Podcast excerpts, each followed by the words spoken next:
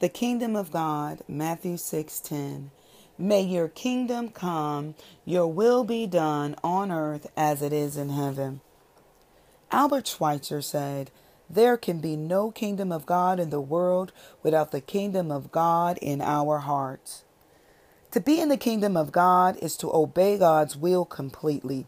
This applies to each and every one who belongs to the kingdom of God. It is to devote our heart, our will, our thoughts, and our lives completely to God. It is to pray, Lord, let your kingdom come and start with me. It is to say, let your will be done in my life. The kingdom of God is where Jesus is. Jesus says, himself in Luke 17 21. You won't be able to say, Here it is, or it's over there, for the kingdom of God is among you. Lord Jesus, thank you that I may find the kingdom of God in you.